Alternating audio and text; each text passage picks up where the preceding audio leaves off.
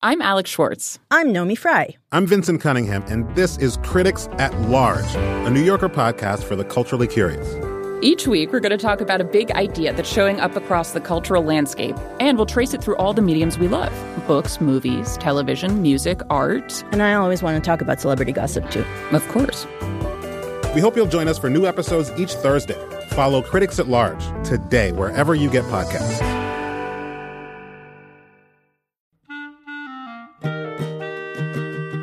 This episode of Livewire is brought to you by Progressive Insurance. What if comparing car insurance rates was as easy as putting on your favorite podcast? With Progressive, it is. Just visit the Progressive website to quote with all the coverages you want. You'll see Progressive's direct rate then their tool will provide options from other companies so you can compare.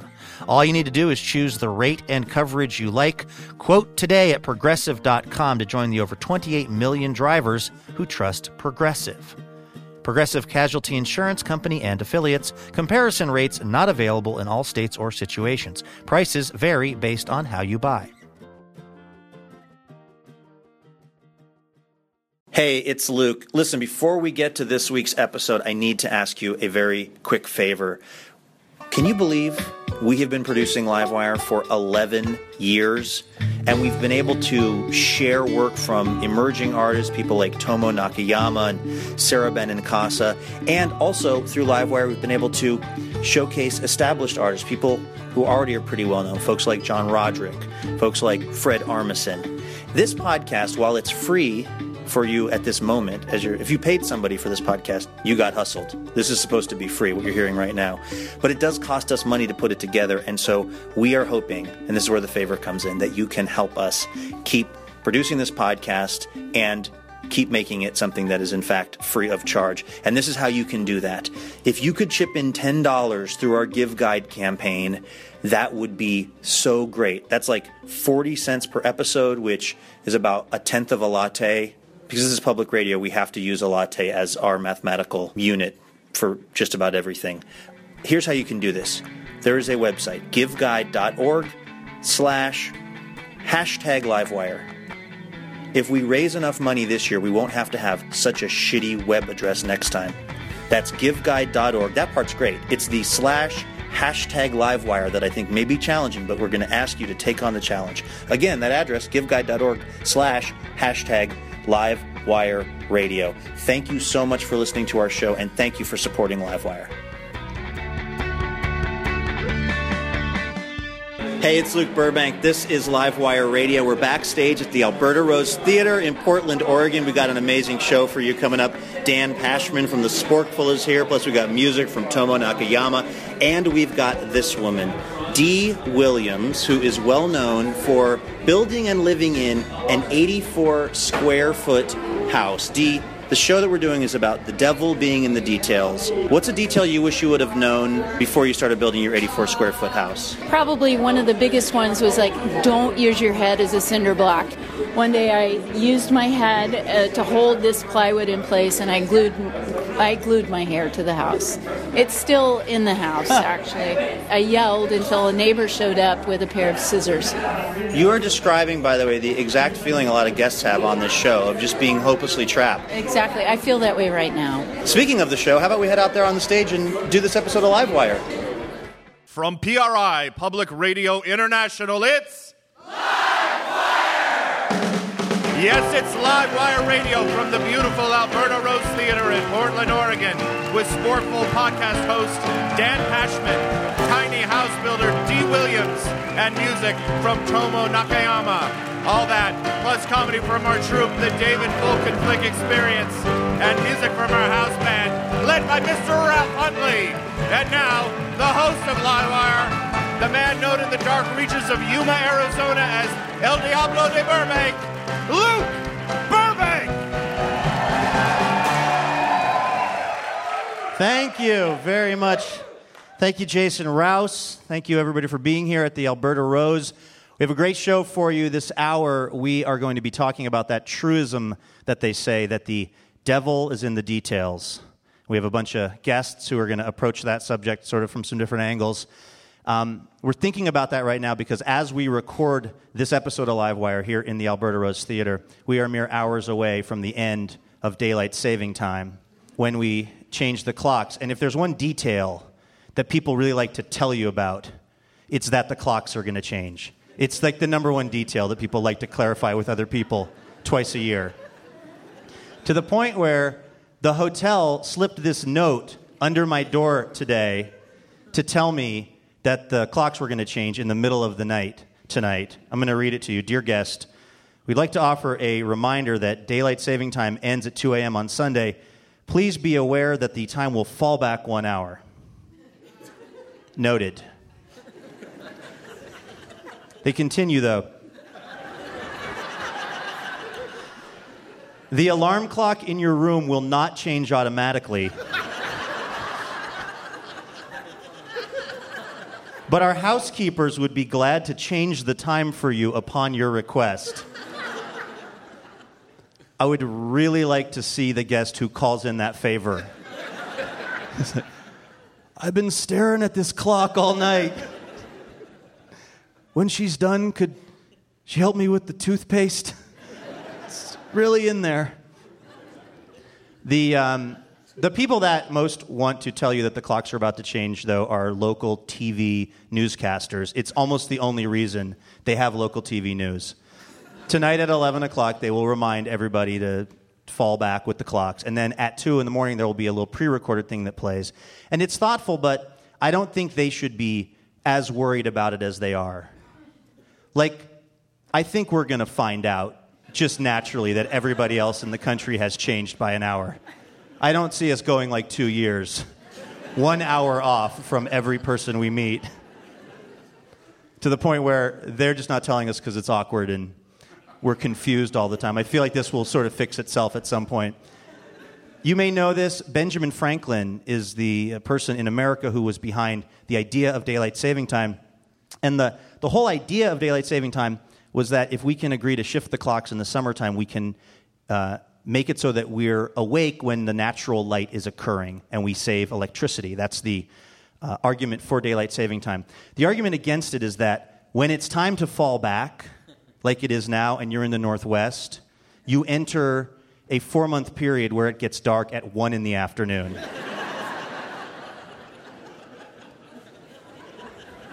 Which is very early for that to happen. It is a rough few months for us here now that we are going to be falling back. This is a little detail I uncovered today. The Gollum character in Lord of the Rings that was based on a photograph J.R.R. Tolkien saw of somebody in the Northwest trying to get through the winter. That's not a real thing. I made that up. But it sounds like it could be true, right? I mean, I had to clarify because I don't want any wizards mad at me online. Um, I've been down that road before. We try to do all this stuff in the Northwest to get through the darkness of the winter. People get those light boxes, put those at their desk at work. Or some people like me use Nature's Light Box, which is whiskey. Um, it also helps a little bit. I, I may have mentioned this last year, but every time we get to this point in the year, I can't help but be reminded of this story where this really wealthy woman was talking to me, and we were talking about the dark winters in the Northwest. And she said to me, with total sincerity, and also with just that kind of innocence that only a very rich person has, she says, Luke, my husband and I figured out how to beat the winter blues.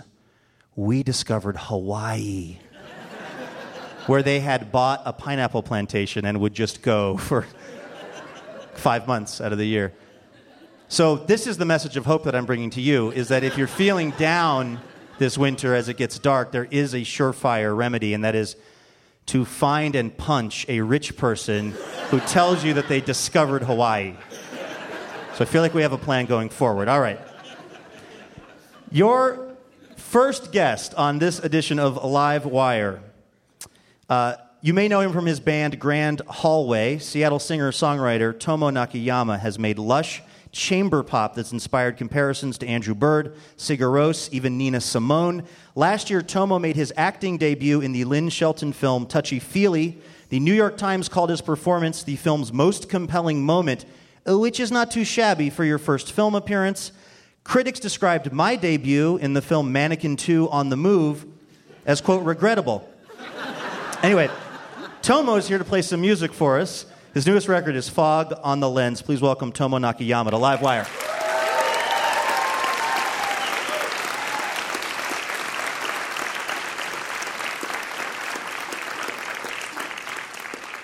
Uh, what song are we going to hear? Uh, well, this is kind of amazing because um, uh, it's called Darkest of Seasons. We uh, plan all this stuff out long in advance. How did this song come about? Uh, well, so it's kind of exactly about what you're talking about. Um, it's about the season between, um, I call it, uh, yeah, October through uh, April, pretty much, is uh, Darkest of Seasons. And um, this is shaping we- up to be a bleak show. Yeah, that's, How do you? By good. the way, I mean you live in Seattle. How Yes. do you?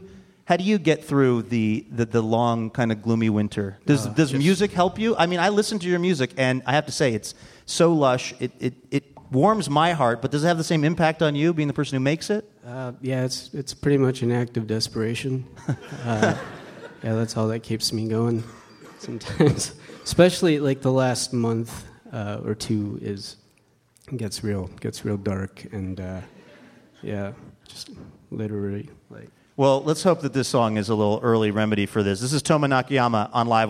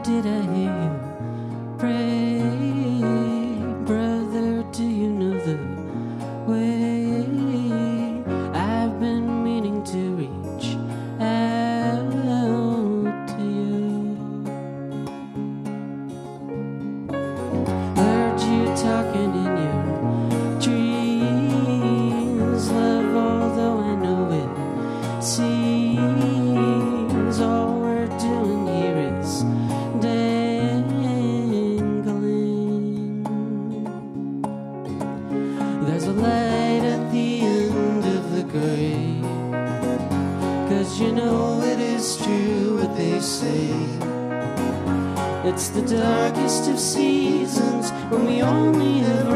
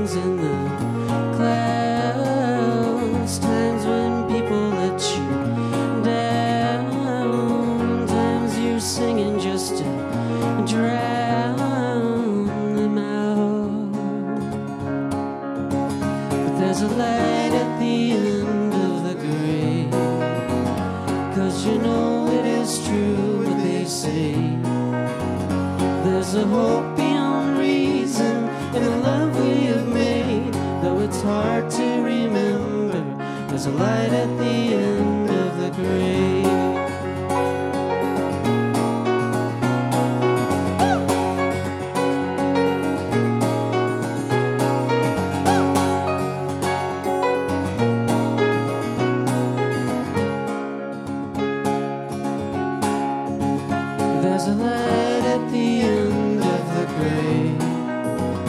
Cause you know it is true what they say. It's the darkest of seasons before we have made. Though it's hard to remember, there's a light at the end of the grave. Though it's hard to remember, there's a light at the end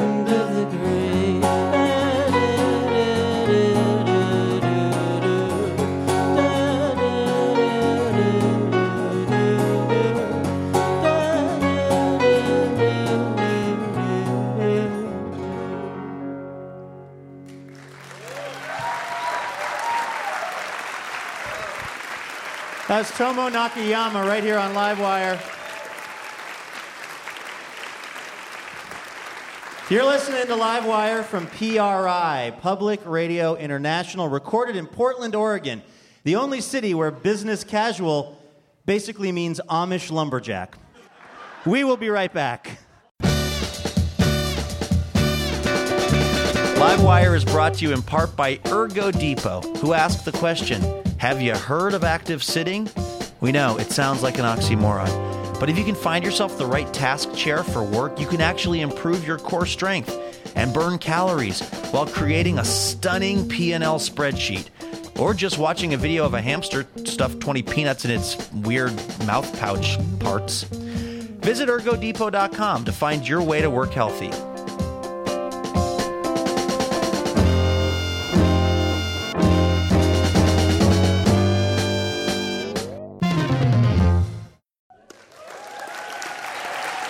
Welcome back to Live Wire from PRI, Public Radio International.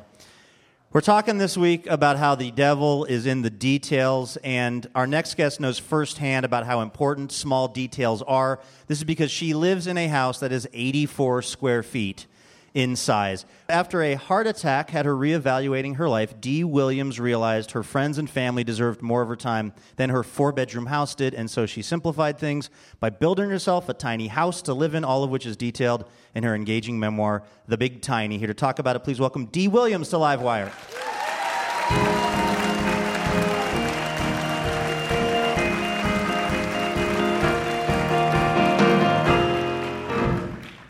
So, for people that uh, have a hard time imagining square footage, what's something else that's 84 square feet that they might know about? Oh, geez. The next time you guys are at the grocery store and you see uh, a roll of two ply toilet paper, if you were to stretch that out on the floor, it's a little larger than my house. They frown on that, by the way, at the grocery store, even if you're trying to conceptualize someone's tiny house. And, I- and I don't like to compare my house to toilet paper. So maybe a tool shed. So that's about the size. Maybe like a standard tool shed somebody has in their Yeah. backyard. Yeah, I actually masked out the, the floor plan of my house on an 8 by 10 area rug. And, and so that was a good comparison. Well, take me back to that time in your life because you were living in um, a sort of regular sized house here in Portland. What, what changed your mind? Well, uh, one thing was I had taken a trip to Guatemala. How many of you have had one of those trips where you, you know, have this transformation that happens by seeing the real world? So that was one thing, and then the other was uh, having a heart attack and wake, waking up three days later in the ICU, and all of a sudden my big house and all the time it was taking to clean it uh, and repair it didn't make sense. What was the medical diagnosis of, of what was going on with you? I was diagnosed with congestive heart failure. And um, if you're if you're not familiar with what congestive heart failure does, your your heart gets more rigid and it gets puffier, and uh, your lungs fill with fluid. It's it's pretty bad. And they gave me one to five years with my heart. So um, the cool thing was all of that changed. Uh, I'm doing really well with my ticker. Yay! I feel like I'm nervous about how much you just celebrated. Like, I Yeah. want you to just stay very still on stage, Dee. I, n- nothing too exciting, please, here on this episode of Livewire. Um, so, so, how did your brain start to make this connection between wanting your life to be different and, and having that be about living in a really, really small space? Well, it's it's not very exciting. I was in, in the doctor's office, and you know how when you're in the doctor's office, you you never make eye contact with anyone. So all of a sudden, you become really engrossed with whatever the silly magazines are that are on the coffee table there. Like a cat fancy from 1988. Yes. You're just riveted. Yes. Uh, so, so I was flipping through this magazine, and I saw a picture of a tiny house, a, a little tiny house, uh, about hundred square feet on wheels, and it, it didn't look like an RV; it looked like a cabin. And all of a sudden it was just like, God, if I could if I could get rid of my mortgage, if I could get rid of my utility bills, if I could get rid of the, you know, hours that I spent vacuuming my house on Sunday. I don't know why Sunday, a day of the Lord, ends up being the vacuum day, but it does. And so all of a sudden something something just made sense. And it was like if I could just downsize into a manageable space that you could vacuum with a dust buster, you know, uh, somehow that would make things simple enough to understand. But did you know how to build a house, even a tiny one? I had I had uh, done some remodeling on my house, and I had uh, one time I, I cut a hole in a house to put a, a cat door in. No, well, you sound prepared. Yeah, It's, you know, it's most of building a house is cutting a hole in a different house. So, I was ready. yeah. How did it go, actually? I mean, the, the process. I also, by the way, saw you in a documentary about the tiny house movement, and that particular film followed really how much work really goes into building a tiny house. Just because it's small doesn't mean it's not complicated. H- how did the process sort of work for you of the making of the house? There were mistakes. there were a lot of mistakes. You nailed the cat door, though. I mean, that was. yeah, that was important for Perfect. me. Yeah, Try that was my one. gateway. If you're thinking about building a tiny house, try a cat door first. But um, you know, I, mistakes were made, and uh, the cool thing is that since I was building it myself, I was my own critic, and um, I had a lot of really great books. I had a lot of awesome friends, some of whom were carpenters. A lot of them just drank beer and watched me fail. Um, but but That's the cool, supervisory carpentry. Yes, yeah. My my house cost ten thousand dollars to build, but there was another like probably five thousand dollars in beer and pizza for my friends. So you get the thing constructed, and then where'd you put it? I ended up in my friend's backyard. So I found myself um, while I was building. I wasn't sure where I was going to end up, um, but I wanted to be in Olympia, and I wanted to be with people that could take care of me as my health continued to get bad. And so I, you know, I had a list of some friends, and I'd go over to dinner, and I'd just kind of check out the backyard while I was there. you know, take a moment to check things out. And ultimately, I had a short list of four or five, you know, friends that I thought could could be my supporters. And ultimately, I end up in my friends uh, Hugh and Annie in their kids' backyard, and it's ended up. I've been there ten years. I I built a house on wheels so that I could, uh, you know, go see my parents and hang out with them for a while. So I could go to the desert so I could go to the coast, so I could absorb this planet that we're on that is so magnificent. And I haven't really moved much. This is Livewire Radio. We're talking to Dee Williams. Her book is The Big Tiny about the 84 square foot house that she's been living in. Um, I, I understand that, that you had a, a dog, a big, huge dog, the exact wrong kind of dog to have in an 84 square foot house. How did that whole situation work? Well, she was old and pliable. So uh, it actually worked out quite well. Every night I would carry her up a seven foot ladder to the loft to go to bed with me. That's what doctors recommend for a heart condition. I don't know if people know that. I, I never checked in with my cardiologist on the building process or, or this new shenanigan. But um, it worked out quite well. She weighed 60 pounds when we moved into the house. She weighed about 70 when she passed away last year. The, the thing is, there was a ratio. So, so the strength to dog weight was pretty high or low, I'm not sure which, when we moved in. And then over time, I got weaker and she got fatter and uh, it got harder, but uh, it worked out quite well. No worries. It it would appear that part of this story is is the house itself, and then part of the story is the community that grew up around the house. I mean, you've said that it's a, it really reframes things when you have to ask somebody for water every day. Mm-hmm. You're really reliant on the people whose house you're living behind, right? Yeah, I mean, uh, one of the things I didn't really plan on that. I didn't plan on developing a relationship. So Hugh and Annie lived in one house, and Hugh's Aunt Rita, who was 80 when I moved into the backyard, she lived next door. And I was actually kind of a little closer to her, proximity wise. And I didn't have that relationship, but over time it developed. I became the person that could help her get into bed at night. I became the person that would, like, she was in a wheelchair, and like one day she screamed, and I heard her. I ran into the, her house, and she had somehow gotten the front wheels of her wheelchair caught in the vegetable crisper of her refrigerator. That's, that's not a normal thing. And, That is uh, classic Rita. yeah, so much like her.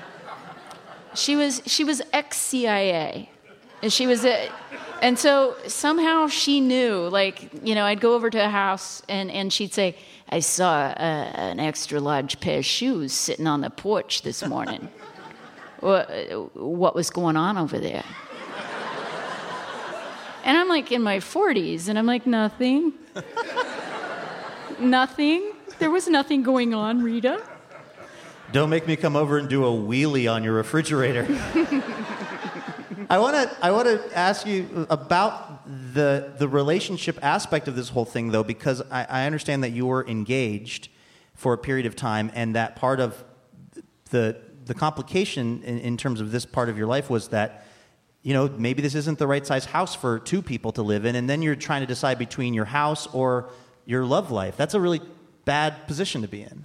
I'm just saying it. It's just fine.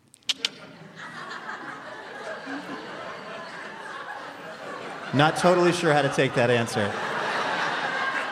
I'm just saying it all works out. It all works out. It all works out. Do you think you're going to live in this thing for the rest of your days? Oh, I don't know. I mean, I think if I if I did get partnered, and uh, you know, there would be absolutely no way I could live in an 84 square foot house with with somebody. Um, I just know myself that well, and a pair of pants can be a tripping hazard. So uh, I would I would probably there a change would have to happen. And and that wouldn't be for you somehow giving up on the tiny house movement. I mean, is your opinion that we should all be trying to live in smaller places, smaller residences? No, my opinion is that we should all fall in love with where we live. My opinion is that we should fall in love with the people we live with, whether they're uh, in the same house or our next door neighbor. And we've, we've forgotten how amazing our communities are. So that's, that's what I have discovered living in my little tiny house is that I'm gifted by my friends and by the lady I didn't even know when I moved into the backyard. Wow. That's powerful stuff. Dee Williams, thank you so much for coming on Livewire.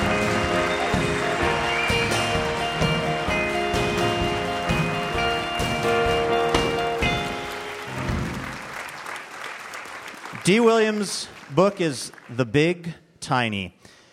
Tonight's show brought to you in part by Laughing Planet Cafe, serving locally sourced burritos and bowls filled with whole foods because eating out doesn't always have to lead to apoigs, or you may know it as acute post overindulgent guilt syndrome. You can avoid that by going to their website, laughingplanetcafe.com.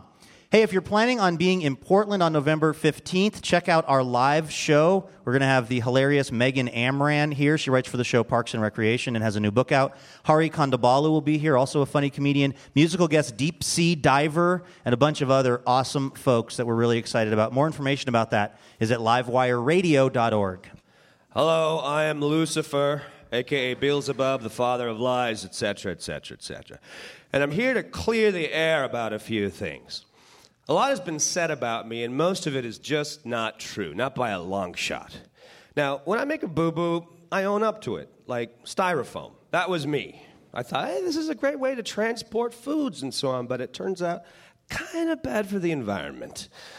So I've done some things, but that doesn't mean you can pile stuff on me that I had nothing to do with, okay? Take your expressions like, the devil made me do it. I don't make people do things, okay? I don't.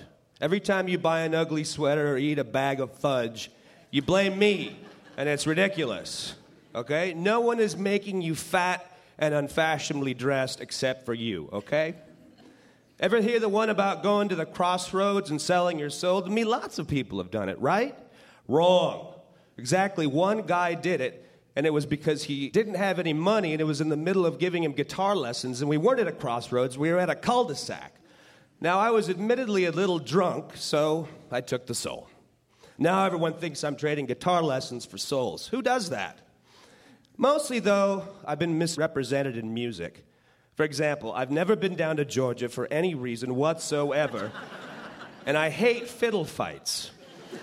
Sorry, ACDC, there is no highway to hell. It's more of a limited access frontage road. Riding with the devil, I would never hang out with David Lee Roth. He's, he's kind of grotesque. And sympathy for the devil, just chock full of lies.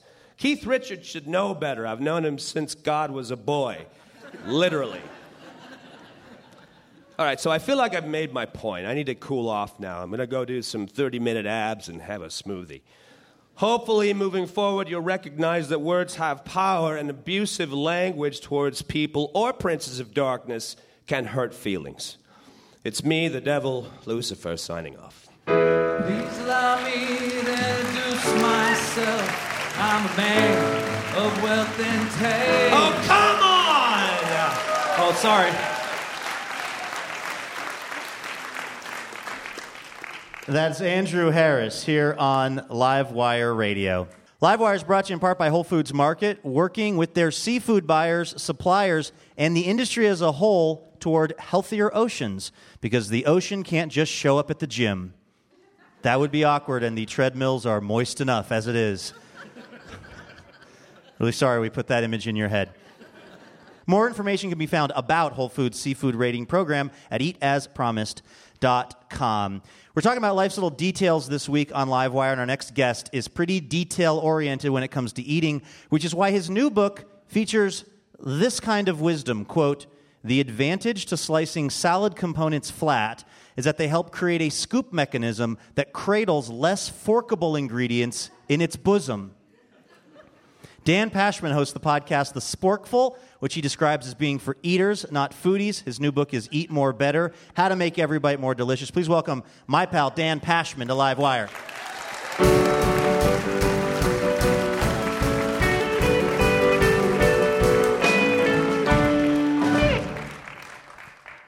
All right, Dan, we have known each other for a good while, and I think the, the moment that I knew you were different than just about anybody I'd ever met when it came to eating was when we were living in New York and you went on like a 45 minute discourse about the sausages that you were going to bring to a tailgating party. And was it how long you were going to leave them in the bag? There was some bizarre step that was like vital to this whole thing. Yeah, uh, as I recall, I was parboiling the sausages in beer beforehand, and then I was going to grill them in the parking lot to finish them. Right? I mean, that's pretty obvious, Luke. Yeah. Um, and right, I mean, you gotta you want to boil them for a certain amount of time, but not too long. And, and because I was going to leave them in the same water in which they were boiled, they would theoretically continue to cook, but you don't want them to be overcooked and dry out. It's a big issue. And and you would like every day have these conversations with other people who were getting lunch from like where the lunch was going to come from. You had a theory on everything. Has this always been your life? Like when you were a little kid, were you doing science experiments on the cereal to maximize the Crunch. crunchiness? Yeah. Um, I mean, I've always been pretty obsessive uh, about the details of all different kinds of things, and uh, eating especially. I've always loved to eat, and so I mean that's what a lot of my book and about the work is about. Is just sort of like the, the the minutia of eating, and it's not so much about restaurants or recipes or high end anything or cooking even. It's just more about like looking at the most mundane eating questions in ridiculous detail and trying to uncover new information about them, like you know how long that sausage should sit in that water. Well, let me ask you about Satvor. Mm, yes. How much time you got? All night. Not really. Yeah. What is you're obsessed in your book with and on your podcast with Satvor? Yeah, SATVOR short for surface area to volume ratio. I'm sure that many of you guys remember biology class. Surface area to volume ratio. It's a crucial concept in nature, Luke, and a crucial concept in eating. And it is the ratio between the surface area of any food or object or anything, uh, the area exposed to the air, and the total volume of it.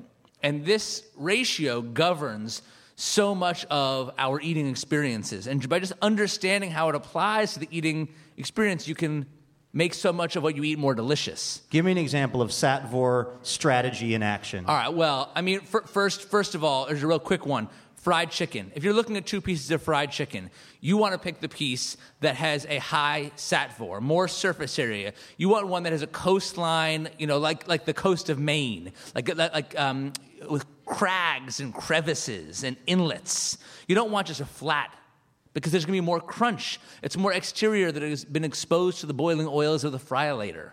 Same thing with ice cubes. Satvor, huge in ice cubes. Yeah, you you spend a lot of time thinking about ice cubes. You don't? Almost no time in my life is spent.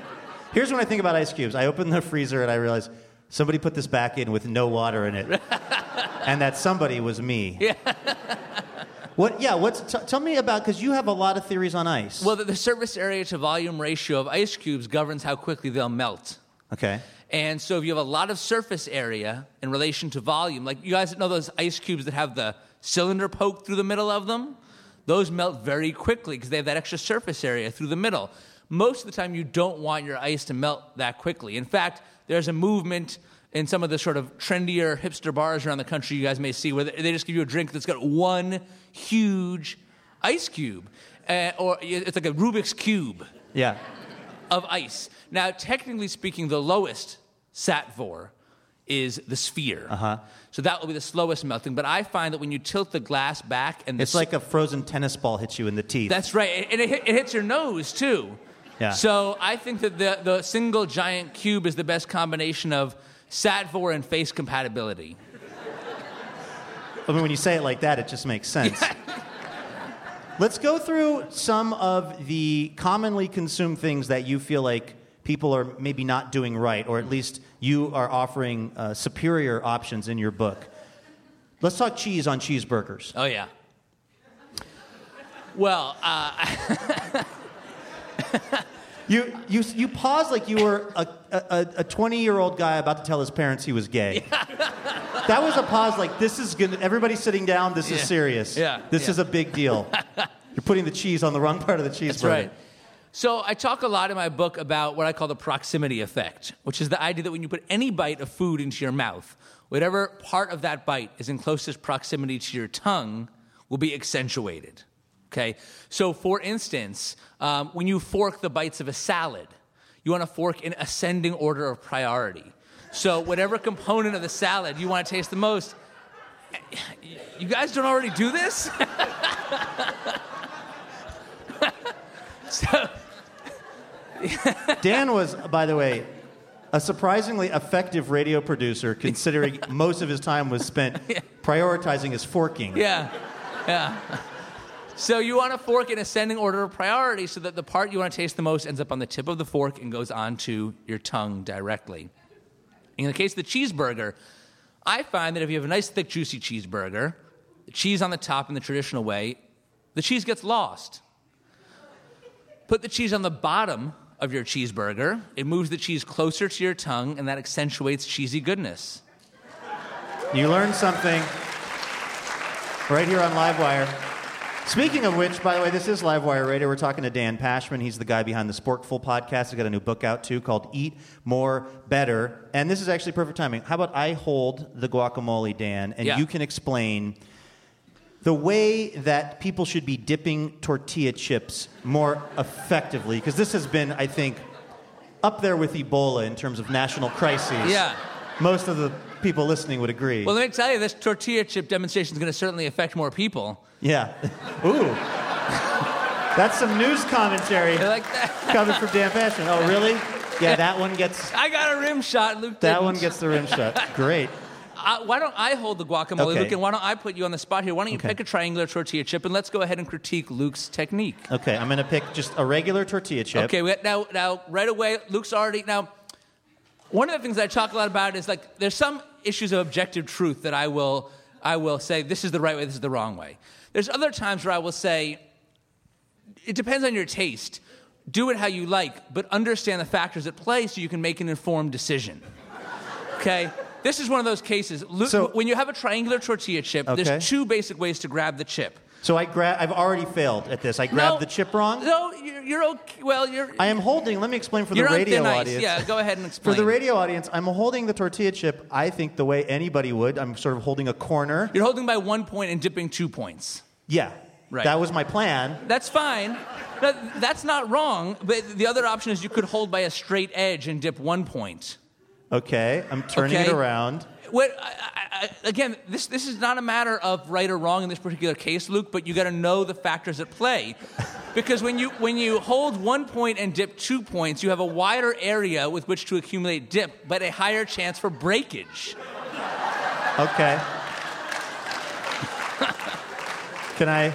Go, go, give I- it a shot. Can I have some guacamole now? I'm really hungry, actually. All right. Yeah. Uh, I dipped. How was the dip? I dipped it in there. It didn't break. I'm holding it by one edge. That was nice. It, it was nice the way you, you dragged across the top instead of plunging deep in. Okay. Because when you plunge deep into a thick dip and then you got to fork back out, you're putting more strain on the chip. Okay. You've had on you had an engineer on the Sporkful, right, to talk about this exact kind of pressure situation. I interviewed a structural engineer, yes, on this very topic. And uh, I talked to him about the scoop chip, actually. Okay. You know, the scoop chip, um, which is like, an, it's a nice innovation, although I find that when you eat it, you know, right side up, the, the vertical walls of the chip tend to cut the roof of your mouth, which is a condition I've identified as Captain Crunch's complaint. Um, Yeah, these are the um, these are the, the chips that are popular now that are kind of like a little mini bowl or something. Right. And so, um, so they're okay, but this engineer was saying that one of the strongest shapes in engineering is a dome. And I was thinking about the scoop, and he's saying the dome, scoop, dome. And suddenly it hit me. What is a scoop, Luke? But an upside down dome. So what you do is you take a scoop chip and you put it on your fingertip like a thimble. And you can run this thing through cream cheese. and it will not break. It will not break. Okay. I have to I have to ask you, Dan. Please. Is it exhausting to go through life this way? And and the reason I ask is because for most of us, if you if you get a bad bagel, your day pretty much goes on, but that could be life shattering for you. It's it's a burden. It's a burden, um, but it's also a lifestyle that uh, brings with it tremendous riches. I think, you know, as I say in the book, you know, I really sort of try to um, try to get people fired up about the pursuit of what I call perfect deliciousness, which is a platonic ideal, you know, that we all need to be striving for as eaters. And you know, you may not get there, but you know, the journey is the reward, and it, sometimes it can be a lonely path but it's the path I've chosen, and I find that it's very rewarding. You know, and, and I invite you to come come with me, Luke. One of the uh, things that you cover in your book, Dan, is the ethics of cherry picking from a bowl of snack mix. Oh yeah. There's actually a Socratic dialogue on that subject. And and in brief, wh- where, how does it end? Socrates wins. Refresh me on how Socratic dialogue works. Well, uh, uh, Socrates is arguing. There's Nietzsche and, and uh, Aristotle comes in. Hobbes, Locke, and Rousseau come in, and they say they say that it's a social. When you eat from a snack mix, there's a social contract that you are agreeing to not cherry pick ingredients in order to be able to partake in the bounty of the mix. Aristotle says it's up to chance. Kant says that equal access to all components is a categorical imperative. But Nietzsche says that you know such concerns are for the weak, and it's the true manifestation of the will to power to be able to take whatever components of the snack mix you wish. And in the end, Socrates wins by basically presenting his theory of snack mix forms, which is that when you eat from a snack mix, it's not a discrete moment in time, but rather you are partaking from the great snack mix in the sky, which is like a, a great trough running throughout time. And so this is starting to feel like True Detective. All right, hold. It, w- was that longer than you wanted? No, it was um, just right. Okay. Yeah. I wanted, but but I wanted to ask you some other sort of food ethics questions. So we prepared this little food ethics quiz for you, Oh, Dan great. I Pashman. love Are you these. ready to I'm ready. help us? You think Yeah. about this stuff a lot. Okay. Your friend is in the restroom when uh, their burger and fries arrive. You ordered a salad, and therefore you steal five or six fries from their plate before they return, are you required to disclose that you took the fries even though they will never know? I don't think you're required. I mean, you know, most burgers come with a pretty hefty portion of fries. Mm-hmm.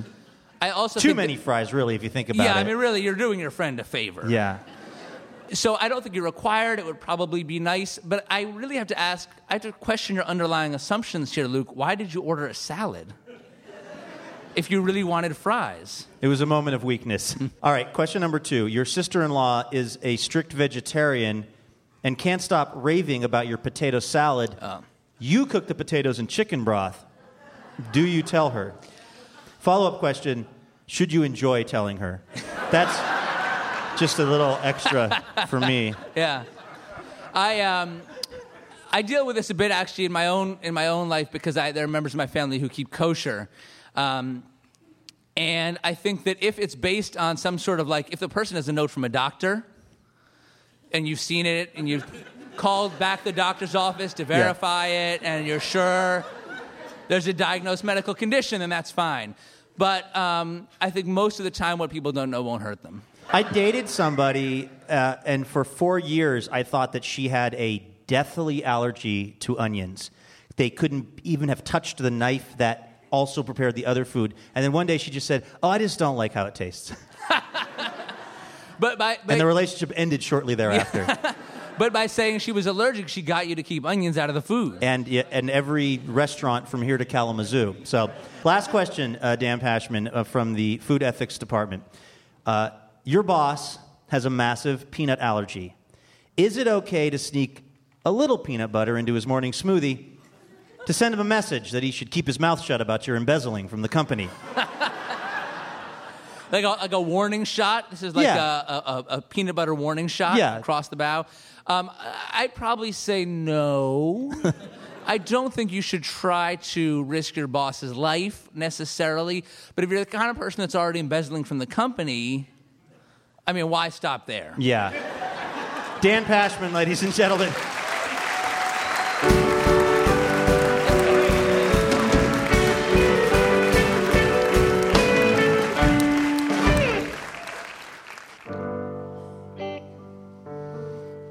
Well, that music can only mean one thing. We're at the end of this hour, and what an hour it's been. Jason Rouse? This is a big hour, you guys. I listened to almost all of it. It was great. You learn anything? I did. Well, just Dan Pashman just um, blew my mind because I've been doing so many things right, food wise, for so many years, including the cheese on the bottom of the cheeseburger. And to my father, who is listening, I've been right for years, Dad. You've been doing it wrong. The ice cube, however, uh, I don't think I understand that. The giant ice cube. You don't understand why why restaurants and bars would do that? No, I just I don't. I think a square, a giant square, would also hit me in the face. Yeah. Any any ice clump is probably a bad idea. Yeah. Ralph Huntley, you've been here for most of the show. What'd you what'd you make of it? A lot of interesting things came out tonight. Uh, I think the one that probably affected me most, most deeply is, is um, to remember to set my clock back. Yeah, that's a because I huge one. completely forgot about that. That's yeah. No joke. I know somebody who'll help you with that. I think that I I have decided that I'm moving into a tiny house, possibly with Dee Williams. And we're never dipping our chips the way we used to, ever again. Well, thank you everybody for helping us out this hour. One more time for Tomo Nakayama.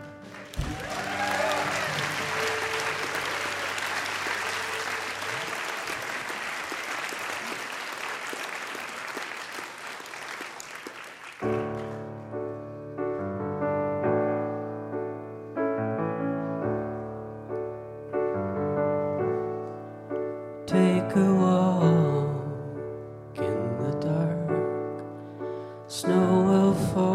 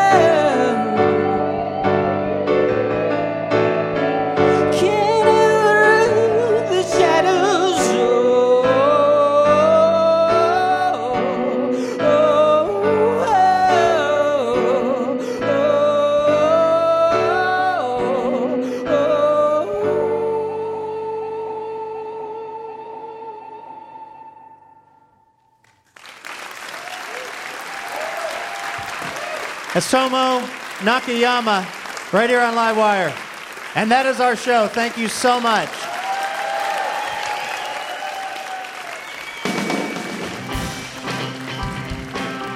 Our thanks to our guests, Dan Pashman, Dee Williams, and Tomo Nakayama.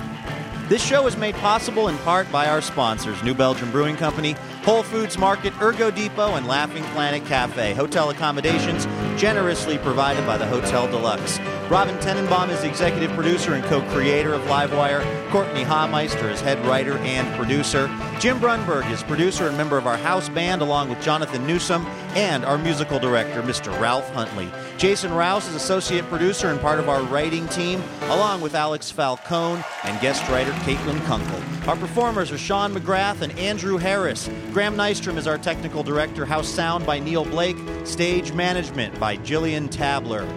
Additional funding provided by the Regional Arts and Culture Council, Meyer Memorial Trust, the Oregon Arts Commission, the James F. and Marion L. Miller Foundation, the Oregon Cultural Trust, Work for Art, the Oregon Community Foundation, and listeners like you Fine, fine people. For more information about our show and how to become a member of Livewire, visit livewireradio.org.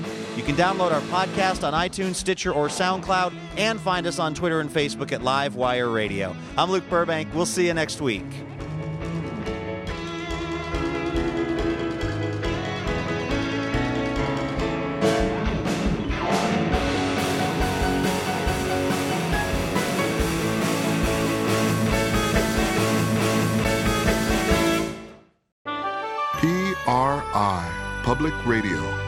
International. Wouldn't it be amazing to have a piping hot episode of Livewire delivered right to your heart and ears each week? Well, guess what? That can happen when you subscribe to the Livewire podcast feed, and you'll get the joy of surprising conversation every week. So go ahead and do it. It's super easy. You click on the button at the top of your podcast app, and bam, you are Livewire subscribed. And if you're still, you know, feeling the love, if you're enjoying the show, hey, maybe you could hook us up and uh, leave us a quick review. That'll help more people find out about Livewire. And thank you.